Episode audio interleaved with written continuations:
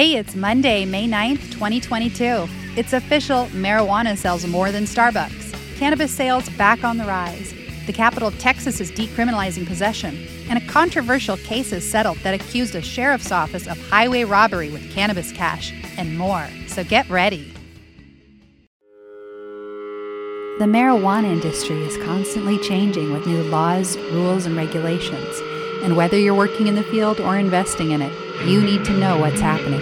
We keep you up to date by bringing you the latest information on the marijuana industry. So get ready because this is the M News Now.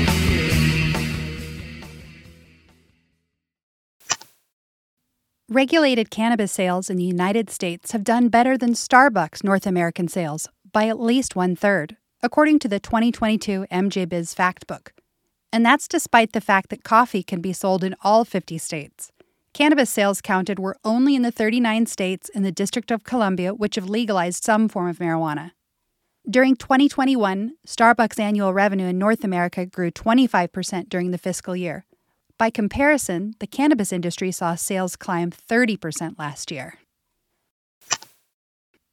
Everyone can use some good news, and it's great to see that we have some bright lights in the cannabis industry to share. After a couple of shaky months and slumps at the beginning of this year, cannabis sales during March and April in Illinois have bounced back. Illinois adult use marijuana sales have reached nearly $132 million in April, which is the second highest monthly total since the market launched in 2020. That's fantastic news, especially considering that those numbers are just for adult use sales in the state. Those totals don't even include medical cannabis products, which are reported separately by a different state agency. Out of that $132 million in sales, 91 million were from in-state customers, while 41 million was from out-of-state visitors.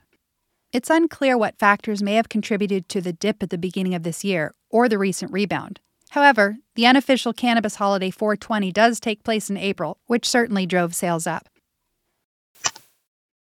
Texas does not allow recreational marijuana use, and medical use is only allowed in the form of extremely low THC cannabis oil, less than 1% THC, with the doctor's approval. But this week, voters in Austin, Texas, took matters into their own hands and they voted to decriminalize marijuana, passing by a huge 85% majority. The measure prevents arrests and citations for misdemeanor marijuana possession within Austin.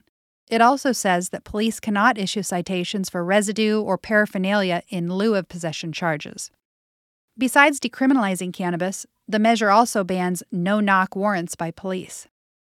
Texas is one of the states where citizens cannot lead a petition led process to put legalization on the books for voting. However, they are able to do so in a limited local municipality way, like in the city of Austin. Ground Game Texas, which led this initiative, and other advocates are actively working to try to put marijuana decriminalization on local ballots in Denton, Killeen, Harker Heights, and San Marcos. Also, on the same day that the Austin initiative was certified, Governor Greg Abbott said that he doesn't believe people should be incarcerated over low level marijuana possession. Last month, we reported on the illegal seizure of more than $1 million in cannabis cash that was being delivered by an armored car company for a cannabis business in Southern California.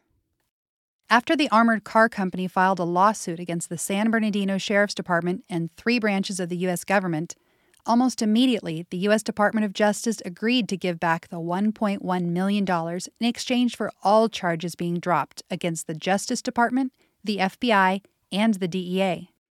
The U.S. government did not, however, negotiate on any behalf of the San Bernardino Sheriff's Department, and so the lawsuit against them still stood.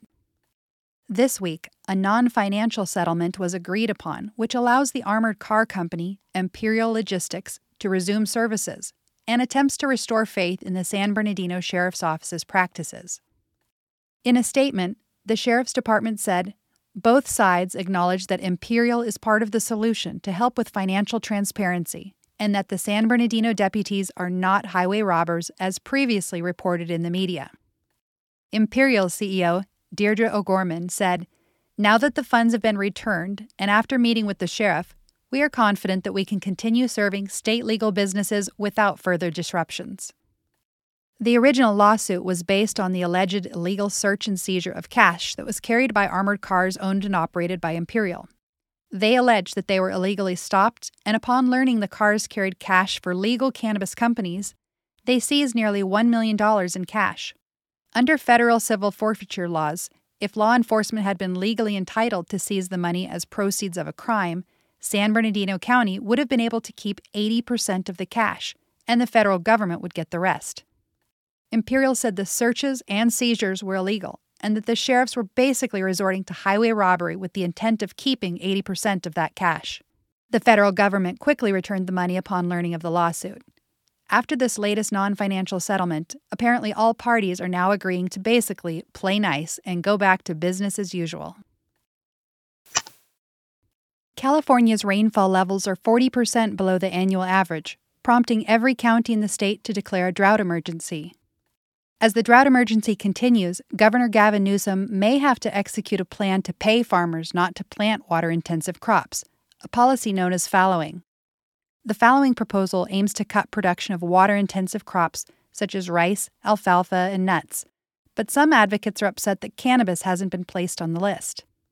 The Origins Council, which represents nearly 900 small and independent marijuana businesses, has been advocating state and local governments for six months to enact fallowing policies because of drought conditions. The organization's executive director, Genine Coleman, told MJ Biz Daily that the state has an ethical obligation to support our cannabis farmers in being able to fallow during this unprecedented historic drought. Michael Katz, the executive director of the Mendocino Cannabis Alliance, said, If we don't see more support programs that factor in the drought, we will see the continuing loss of small independent cannabis businesses.